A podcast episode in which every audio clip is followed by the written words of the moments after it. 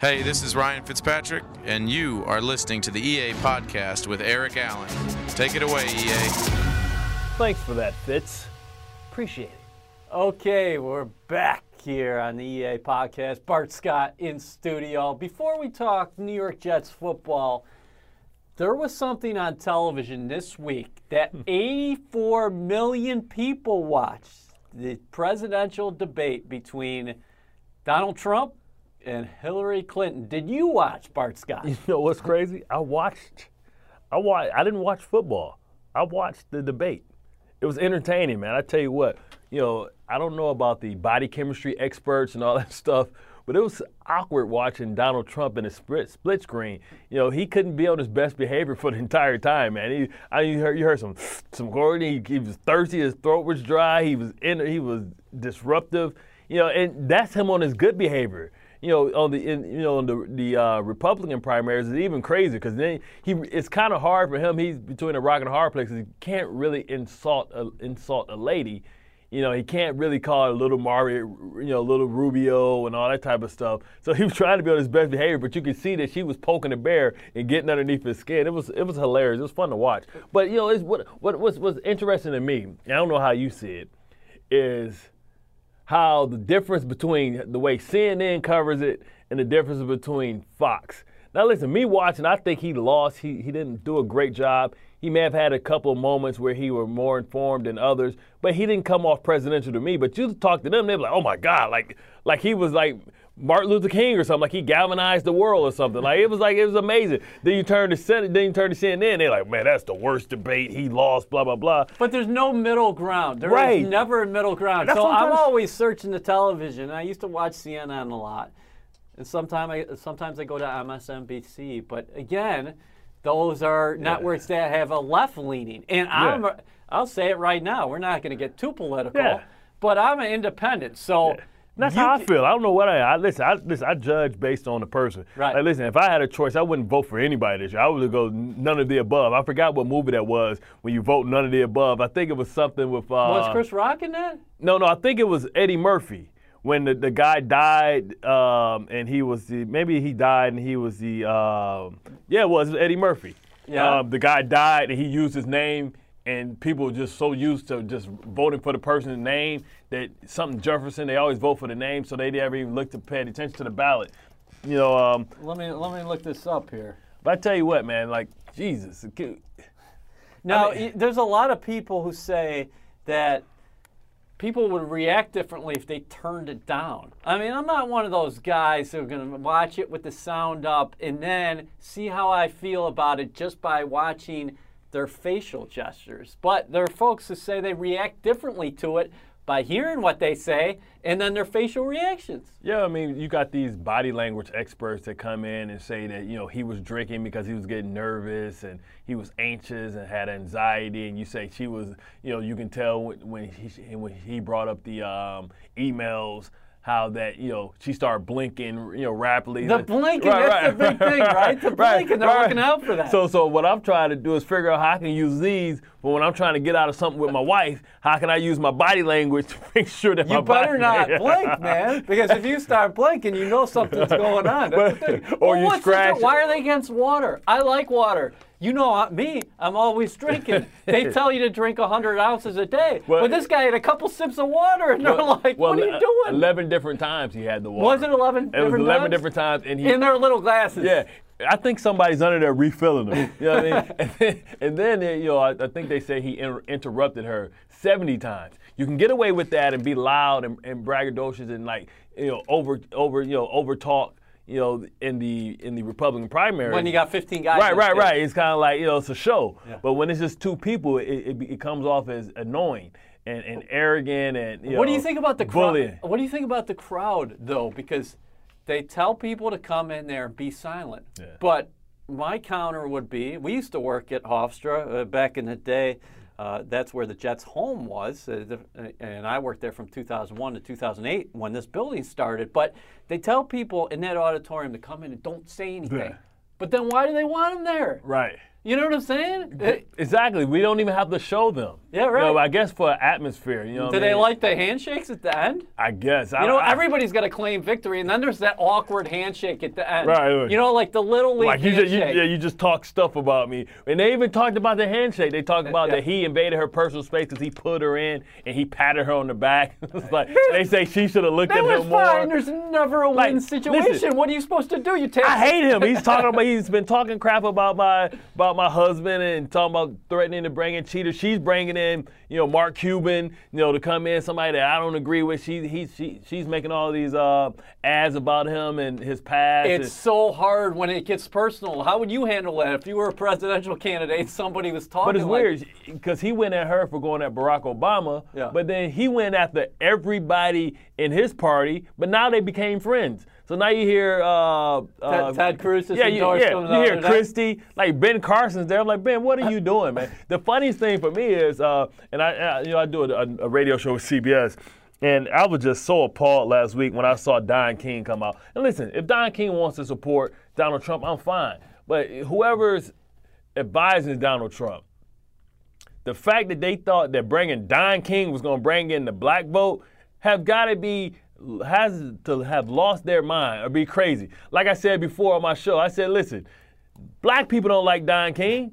You can't find find people in their family that like Don King. And I said that Don King has robbed more black people than Omar from The Wire. Like, oh, I, pu- I brought up all five of the lawsuits that he had from Tim Witherspoon to Muhammad Ali to Muhammad to, to Mike Tyson to George Foreman, all the people that have sued him in court. Right. And you think that's gonna bring the black vote? You just lost the black vote. You want the black vote? You better get Oprah on your side. Yeah, uh, Don King's pretty old now, huh? He's got to be Listen, in his late 80s, right? Old people like that don't die. We lose all the good ones. All the shysters and criminals and crooks live forever. But then Uh, again, Muhammad Ali died. You know, Arnold Palmer died before Ar- Don King. Arnold Palmer, man. We got it.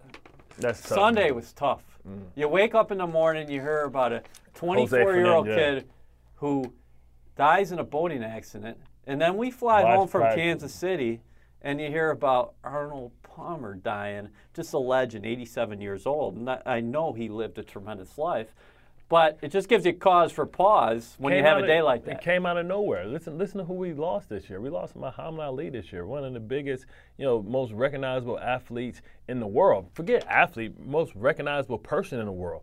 You know, it's amazing. You know, we're losing all our great guys. You know, Prince died this year. Yeah. You know, we're losing all our heroes are dying. And it's time, and I don't really see where it's being replenished, where those great figures in sports and society are being replaced.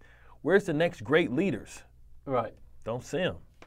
I feel like, and I don't know how you do because you've been in uh, the public eye for so long now uh, during your playing career, and now you're on CBS and you're a national presence. You are a national brand. I feel like these uh, folks, the way we cover things nowadays, is they don't allow anybody to be a hero. And when I say that, I mean with Twitter, and the ultimate response is everybody has a flaw, and we are going to crush you. Like. Muhammad Ali, I feel like Yeah, during, dur- infidelities and stuff like that would have dehumanized. him. during his time, uh, he got a lot of backlash for the stands he took.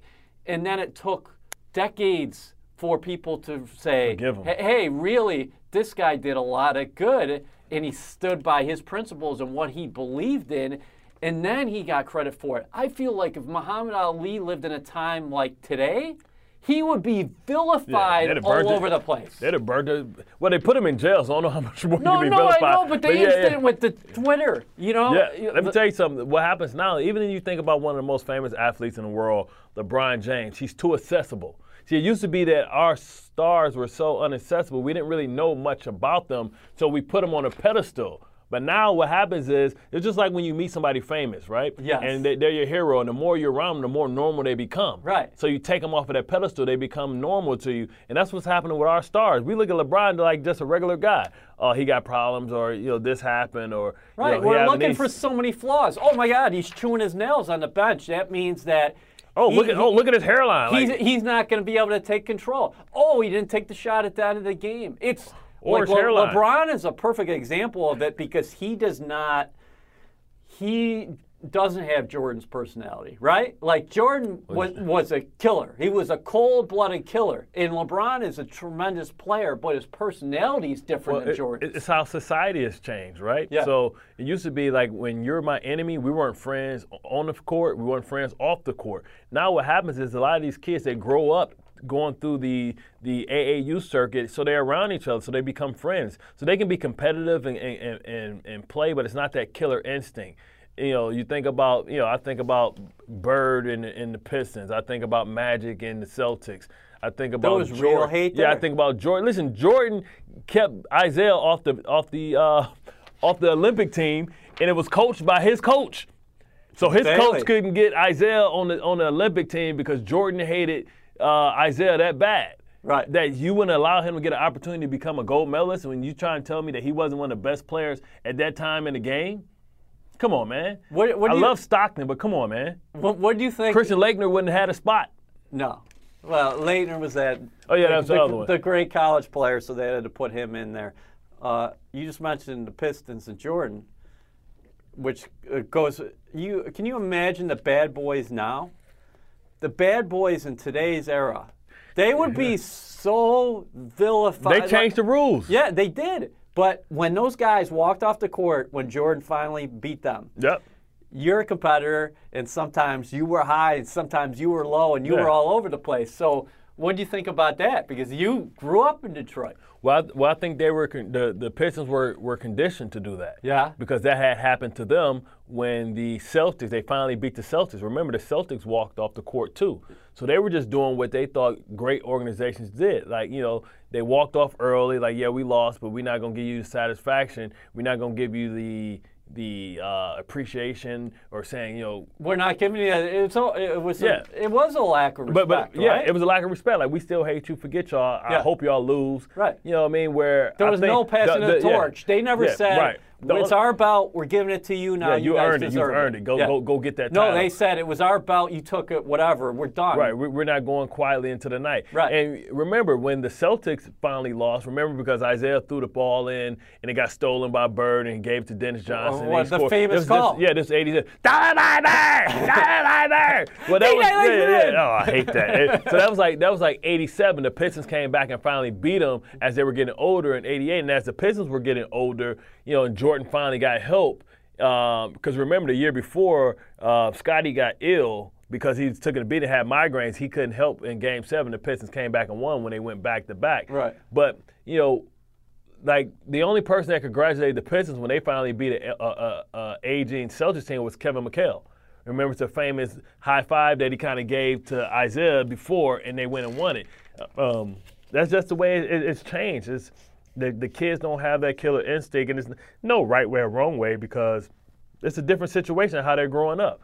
You know, they're growing up together. So how can Carmelo hate LeBron when they played against each other in college? I mean, in, in um, the AAU circuit, and they was all over the world hanging out, probably playing video games. All of a sudden, I'm supposed to hate you. Right. You know, no, it's not like that. And you and sometimes you get the old timers talking about back in my day, but things change. I'm sure you know the people that Things were, do change, but it is tough. Yeah. Listen, uh, me, I've been in this business now close to two decades, and you do sometimes, and, and I know I sound like an old guy when I say Yeah. this, but you do say, well, back in the early 90s, you had dynasty teams in the National Football League, or late 80s. You saw the 49ers come up, and, you know, the Bills went to four straight Super Yeah. Bowls, and, and that will never happen again. New England, New England's the only team who's had back to back. in a 15-year run where you know they're going to be in the playoffs. Right. Well, the, the, the, the difference is you got to understand free agency is different. Yeah. You know what I mean? And- Free agency changed everything because you mentioned Melo. Well, it was and- Revis. It was Revis' uncle who was one of the, Sean Gilbert. right? Who was very instrumental in that, and it gave gave the players flexibility, gave the players more power. You know, you talk you talk about you know the early Dallas Cowboys; those guys couldn't go anywhere. And you talk about uh, super you, you, you, you talk about the steel curtain in the '70s. Those guys were on a contract, basically lifetime contracts. They couldn't go anywhere if they wanted to, but then again, they couldn't get the financial benefits of being a free agent going to the free market. So it's a good thing for the players. It may not be a good thing for the fan base because they lose some of their stars. and what do you can't think about it as a fan? I mean, as a fan, you get, you have to understand. Like, I, I always laugh when people want to criticize Kevin Durant. You know, you and he finally came out and said, "Listen, we I understand y'all don't care about me. Y'all don't care about my interests. All you care about is me and what I can do for your team. But outside that, you don't care about me. You don't care if I want to live in a city where I can go fishing. You don't care if I live in a city where I want to live in for the rest of my life. Or you don't care if I want to raise my family in a different place or something like that. Right. You don't care. All you care about what I can do for you. And as soon as I'm not yours anymore, now you hate me and you talk more. Former fans talk more crap. How about Cleveland? Burn his jersey, he come back, now you love him again. Yeah. But you like put his name through the money, even the owner, right? Right. And then he left, came back, and now you now you love me. I don't again. have a problem with what Durant did. You know, because he thought this situation was best for him, and like you're saying, is uh, free agency. Now, would I prefer in uh, the in a dream world that he and Westbrook were in OKC for a long time? Tell me this. Yeah, But tell Uh, me- but I don't have a problem Yeah, for him. but tell me this: nobody cried when James Harden left. Nobody cried when Ibaka left. Nobody Ibaka asked to be traded. Right. You don't hear anybody criticizing him or burning his jersey. yeah, and Durant seems like a nice guy. He seems like one of the nicer Listen, guys he, in the NBA. He left there from Seattle. It's his right to be a free agent. This is the second time he was a free agent. Yeah. If he sees this trend and he wants to play, you only get one one go round at this thing being an athlete. Right. You know what I mean? It's no senior citizen tur- uh, circuit for, for basketball players. If he wants to go play somewhere, that's his that's his prerogative. He gave you everything he had when he was there. You can't say he didn't play hurt. You didn't say he didn't perform at a high level. If he decides to leave, that's his prerogative. He's the How best, many- how best many- scorer in NBA. how many people, you know, those same people that are criticizing him, how many of those people would stay at the same job? If Right. offered a better, more attractive job, how many people in OKC, if they were offered the same job and uh, up and, and, a, and a raise in pay in LA, would say no? I love Oklahoma. So we always ask our athletes to do something that we wouldn't do in our lives. There- we ask them to take less money. That's we right. ask them to not move, not take their family considerations into into account, not not not not pay attention to, to markets or anything like that. But they wouldn't do it in their lives. Oh, he's greedy. He should he shouldn't want all this money. So your boss tell you you can get this money. You gonna say no? yeah, yeah, you. But could- you expect athletes to do it. right. It's it's it's, it's crazy hypocrisy. It is uh, fascinating. Uh, let's talk a little Jets. Yeah, let's do it. Uh, green and white have to flush this out of their system quick, just like the Cincinnati Bengals game, because after that week, uh, Todd Bowles said, "Hey, short week, we got to move on to Buffalo," and they did indeed do just that. They lose to Kansas City 24-3. Mm-hmm. Turnover festival. Ryan mm-hmm. Fitzpatrick uh, struggled. He's, uh, he admits to trying to do too much at times. Obviously, that's what happens when you have a six interception game. You still only lose by 21, which is saying something in itself. But now, how do you move quickly from that ball game to Seattle? Well, what happens is it snowballs, right? Yeah. And sometimes when you and you watch teams when they have a bad week, they come back and have a better week. And people are like, oh well, why didn't they play with the same passion? Because it's something about being desperate. And you you got to think they were facing a desperate team in the Kansas City Chiefs. What happened to them the week before? They lost in Houston. Absolutely. They so they were up. so they were more in their game. They- They went. They had more attention to detail in practice. They probably got MF'd in practice in film room. They probably you know were riled up and they used the the, the emotion of the crowd. Tony Richardson went into the Hall of Fame that day, right? In their ring of honor. So Ring it was a lot of it was a lot of emotion there, and the guys performed at a high level. And what happens is when you have mistakes, and if you want to talk about Ryan Fitzpatrick and his six interceptions, only give him credit for three of them you know, two deflected balls, and, the- and the last one was just trying to take a shot and trying to get back in the game with a wheel route. Uh, but you got to take your hats off to the defense because really the defense only gave up of all those turnovers, the defense only gave up ten points.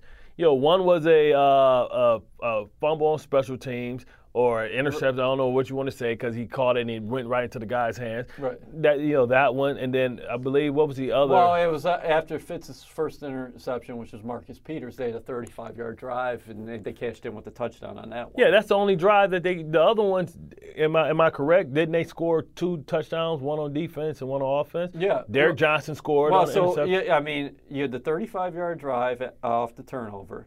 You had Johnson's return for, Yep. for the touchdown. And then the you other had tight the end on the special kickoff. teams Right. return for a touchdown, so that's 14 points. So they only gave so 10 it's, points. So it's 10 points, and seven of those came off a 35 yard drive. My point. So you know, as a defense, you got to say, listen, and, and you know, we can't give up the 35 yards no matter what. You know, you, you strive for perfection. We're you're always closer to 40, yeah, right? Yeah. You're, you're always you're always going to fall short, but you always strive for per- perfection. Now, listen, it's a lot of positives that go in when you only give up 10 points. You didn't hang your hat. You didn't point your finger at the offense. The team stayed together. You know, and you just move forward from there. You know what? You have to just weather this storm this tough patch of your this tough stretch of your schedule and make sure that you're peaking in November, December, playing you- the best ball, and you want to be in contention. You want to be in striking distance. All right, Bart, do you buy that? Uh, because uh, fans can watch a game and sometimes say team looks flat or they look listless. You, as a former player, do you buy into any of that? Of course, that can happen. But like you were saying, defense didn't give up too much. You just didn't have a big play to get you going. Right, you're just waiting for that that you know the football guys you know usually bless you. Usually what happens is is like you know it it the, it, it swings back and forth, right? Right. So sometimes like all the bounces go to, to, to, to you in the first half, and it usually goes to the other team in the second half. Well, it never went the other way for for the Jets. They didn't get that big turnover. They didn't get that easy score. You know, they didn't get that momentum changing type of play. You know, they didn't get that. It just didn't happen. And sometimes it happens. And what happens is you try and stay within yourself and not press. But at some point you say maybe it's not going to happen. You start pressing. So I think that Ryan Fitzpatrick, because things weren't happening, they were trying to press, trying to get the big play. You know, trying to make sure that you continue to take the big shots to try and get the easy score. You want to get the easy score. Just think the, the Kansas City Chiefs got two easy scores. Like two scores they didn't have to work for. One play, bam, over with. Yep. You know what I mean? So the, the Jets were looking for that one easy score, just kind of change it to put the pressure back on Kansas City because the defense was playing well. If you could have put the pressure back on them, but you needed a big play, an easy score, a score that didn't take you know a six minute drive or seven minute drive, you need a 30 second score, a fumble a return. So Right, guys start it's, pressing. it's hard in the NFL. Right, so you say- guys always say this to drive 80 yards when when you're hit nickel and diamond down the field and you And don't they have that big explosion. and they were forcing them to, the, the Jets to stay patient. And you know when you play patient, eventually you have to try and take a shot and stay aggressive. And they capitalized when they were trying to be aggressive. How can they match up offensively with the Seattle's defense? We talked about it on our film review that people can watch on Jets Flight Plan, Yeah. CBS 1130. We're trying to get an Emmy. Sunday, and then 12 o'clock, you'll be on with the fellas with your big Yeah, national show, the NFL Today, the Matt Backer. But how can the offense match up with this defense that's been together for a number of years? Mm-hmm. And you talked about it on our film review. Mm-hmm. We got a loaded secondary still, guys who have a lot of chemistry back there. And when I think about Seattle's defense, I think of all levels because, of course, Richard Sherman, Bennett. Chancellor and uh, Bennett. Earl Thomas. Yep. But Michael Bennett is one of the He's better just- he's- defensive linemen in the National Football League, and Bobby Wagner is one of the top Yeah. linebackers. He, he he's disruptive. You know, talking about Bennett, he's disruptive, and they use him everywhere. They'll isolate him on guards. I expect them to try and get him matched up on one of the guards because he's you know he's a smaller guy if you put him inside, but he's so quick and he's so explosive and powerful that he can get early pressure on the quarterback and flush him out. Right. You know, and they do a great job in that. You know, but you, we all know that the Seattle Seahawks really play cover three. So what you want to do is much like teams used to try and do with Polamalu, you know, you want to try and get him isolated with formation, with shifts and, and motions to try and get him matched up and force him to cover. You're talking about Kam Chancellor. yeah, Kam Chancellor, not not to cover and and and um, not to cover in space in the zone, but you want to force him to try and carry you long. So all zones become man to man after a certain amount of time. So they play cover three. So if you run a vertical route, four verts, which cover three, you only have three deep. That means somebody underneath has to carry. Well, a lot of times that's going to be um, Kam Chancellor, and he struggles in coverage. And a lot of teams last year, you think about last year when the um, Carolina Panthers beat them, they, they used Olsen right up the seam, right? And that's what you want to do. You want to try and get him out of his comfort zone, make him have to cover a covering space against one of your better guys. And you can do that because you understand that a lot of times they don't match up. Richard Sherman, if it's cover three, a zone, he's going to be outside. And you you can put your, your, your studs inside, and that matches them up against either Wagner or matches them up against uh, Kam Chancellor or Earl Bennett, which Earl Thomas, which I think is a uh, advantage to the Jets because they have so much depth that they can go for receivers and force those guys to have to cover. This is the EA podcast. That is Bart Scott. That's As- it. is no, as you mentioned, Chan Gailey's got some options. He could put Decker and Marshall inside. And Richard Sherman, a lot of times, is going to stay outside, no matter who is inside. Who do you think it makes makes it all go back there? Would you say I've been saying for years? Now you're more of an expert than me, but I've been saying for years that secondary is all about Earl Thomas. Well, Earl Thomas is uh, he's explosive. He's one of the better. You know, to me, the the two young you know studs at that position. You know, some people I like Tashaun Gipson a little bit, but he's he's going to get lost down there in Jacksonville. You know, Eric Berry and you talk about Earl Thomas, two of the younger, most explosive playmaking type of uh, um, safeties. You know, when I think about Thomas, I think of uh, Bob Sanders. You know, Yeah. he's a physical guy. He can close. He can cover a lot of ground. He's very physical at the point of attack. He's going to cut your legs out. He's going to you know get there. He's he, even though he's small, he plays big. You know, so he's the guy that you have to count for. Cam is like the devastate. He's like the Marshawn Lynch. He sets the tempo for them. Right. He gets the big ooh, and that gets everybody ready to go. Like right when you know He's a tone Marshawn, right, exactly. Or like when Chris Ivory come down, and run somebody over, it it it, it uh, energizes the entire team. Yeah. You know, so you have to make sure that you get him down and not feeling great. But also, if you get opportunity with Thomas, I take that. I'll take that matchup against Thomas and Decker, or or Thomas and Marshall every day of the week. Even Thomas and Enunwa because he's a smaller guy. He's short. So you know the catch rate is, is, is larger than his defense rate is. Because so you throw, right. So you throw the ball up top, he can't get there. Yeah. You know, all he can hope is to try and strip it out your hands. You catch it at his highest point, he can't climb that high. Bart Scott is telling you uh, the Jets got to attack offensively, saying four verticals, and that's what we saw a lot against the Buffalo Bills, and the Jets took advantage of that. So they'll be in comeback mode offensively this week. We know that a great challenge ahead. Uh, Robbie Anderson made a couple catches, and the kid can fly. Maybe they'll use him a little bit Well, on the can- outside this week. He can, he can stretch his own, Yeah. but, but what's going to be important is they have to keep their eye on Tyler Lockett. Not so much, you know, you got to watch him in the, in the in the passing game, but you can't have letdowns because he's special returning the ball. Yeah, he's you a good can't, player. You, you can't allow him to, to flip the field position and establish, you know, field, you know, great field position for the for the team because he's able to flip the flip the field quickly because he's really electric. He's one of the better young returners. So if you can, you know, I know a lot of people are doing these bloop kicks and things like that. Just kick the ball out of the end zone, give him the ball at the 25. Don't give him an opportunity to make a big impact play. I like him a lot. Uh, he made a lot of plays at Kansas State, and he got knocked for his size. That's why he goes a little bit later in the draft. But he's just a good football player. Yeah. He can make plays as a receiver too. Lockett He's is a good. explosive. Yeah, and you mentioned on our film Kirsten breakdown- Baldwin is good too. Yeah, and, and you talked about Yeah. Jimmy Graham. Yeah, six, four hundred. You know, last year I think they really couldn't find a rhythm. They didn't know how to use him, Yeah. and their offense took off when he got hurt. But last week you talk about him, a, a, a elite tight end, a pass receiving tight end. You don't have to worry about him much in the run game. So very much like Kelce, because Yeah, you said the same thing as Kelce last week. Not not a guy Right. who's going to be an opposing blocker, Right. but they're going to move him around. they're going to move him around, get get the matchups, and also they're going to they're going to see if the Jets made the corrections. You know what what they did last week. They run you know clear outs and they kind of let Kelce sneak out you know behind because everybody knows that the Jets you know play a lot of man-to-man defense. So now what happens is you run over routes and guys can get caught up in the trash, and you get a guy like Jimmy Graham.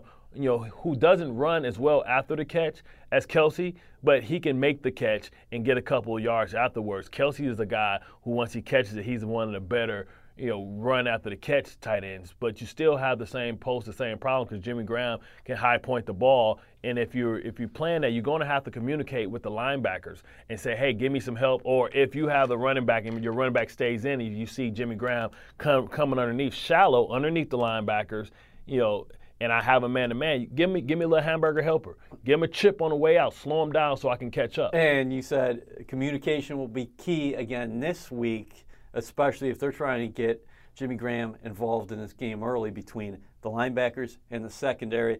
Uh, Russell Wilson loves going to Doug Baldwin, who's not a prototypical number one receiver, but Yeah. he's just a productive dude. Scrappy. He reminds me of this this receiving staff reminds me of the Patriots old staff with Branch, Patten, and Troy Brown. Troy Brown. You know what I'm saying? You Yeah. can put Tyler Lockett as Troy Brown. You could put uh, Baldwin to replace Patten and Kearse to replace uh, Branch. You know, they just play well together. They're a scrappy group. They're not a highly decorated group. But you talk about last year, you know, nobody had more touchdowns in the second half of the um, year than, you know, Russell to Baldwin. You know, he's really scrappy. He's competitive because he had to fight for everything that he that he's gotten, and they rewarded him with a lucrative deal. But he's still bringing that same type of passion. And with Russell, you broke it down great on film. Is that he breaks contain and you're done. You're Yep. done because he's either getting 15 or 20 Yep. on the ground and not taking the big hit, mm-hmm. or he's going up top vertically because Well- hi- his small stature. The funny thing about him coming out was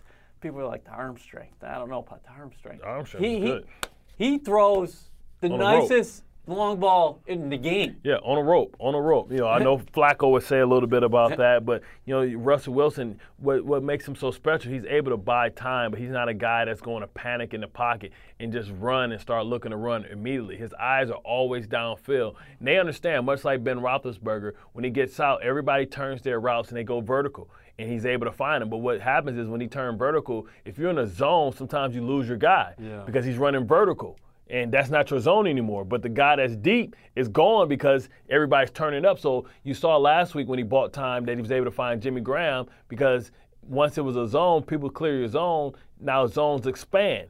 You know, and he's able to buy time because he's a dual threat and he doesn't take big hits. He always slides. You know, he's a great baseball player, so he knows how to slide, get down early, but he kills you. And that's what happens. And he usually waits to the second half when the game is on the line to do that. He's injured. It's going to be important for the Jets not to get past. We talk about rushing the edges. We talk about never getting past quarterback depth because when you get past quarterback depth, you allow the quarterback to step up and step out.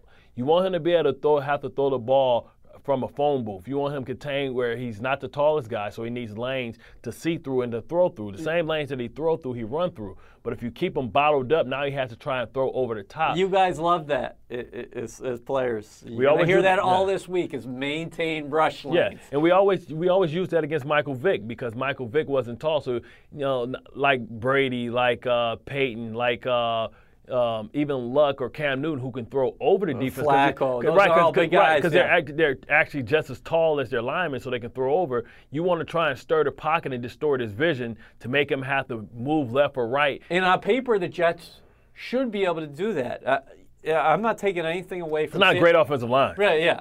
Uh, We're not taking shots here, but this is the unit that has struggled. Keep here. it real going wrong. Yeah. Kenny, you know, Brent, And you Justin looking Brent- at Muhammad Wilkerson, Sheldon Richardson, who you're sitting down with on Friday. I'm excited to watch that one. Um, Leonard Williams is a beast in his second season. Steve McLendon has been a nice pickup.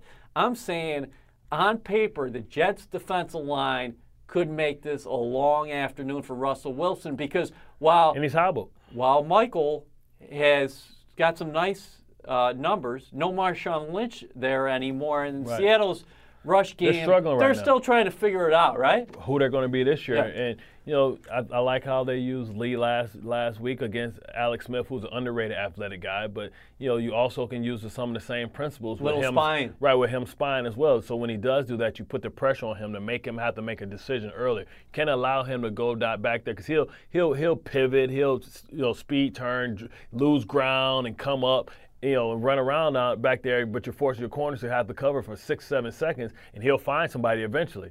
You know, so you put the spy on him, so as soon as he breaks contain, you got somebody right there in his face, making him have to make a decision. Styles make fights. Do you like uh, the matchup uh, for the Jets? I like this matchup. I like this matchup a lot.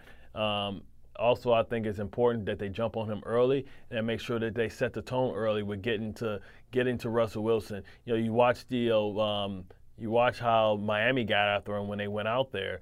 And they the Rams, so Right. they, uh, They- they always talk- lose to the Rams, You, but- you what- talked but- about it before, but they, But but what's the, what does they the Ram dominate have? up front. Exactly. They dominate with the defensive line. Exactly. That's why. what makes them different because they don't have to blitz because they have a great front four that can beat their line. So the Jets, you know, I would say, you know, if you talk about the best, you know, front four, you would have to say that the Rams and the Jets are pretty similar. I would give the edge to the Jets. You know, so playing a lot of 4-3 this year too because you're getting your best players on the field. Last week we saw a lot of David Harris in the middle flanked by two rookie linebackers, and I thought both of them uh, showed.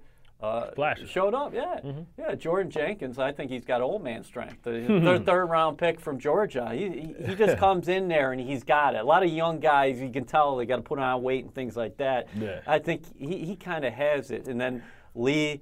Uh, ways to go, but he's showing that athleticism as well. Hey, so next week, since we talked debate coverage, next week we're getting into the top five boxers of all time. Let's If do you- it. You do your research. If you want to tweet us, it's at EL and Jets. And what are you at? At Bart Scott 57? Yeah. You don't even check it, do you? yeah, yeah, yeah, yeah. I'll check it this week. Ah, there he is, the Mad Backer, Bart Scott.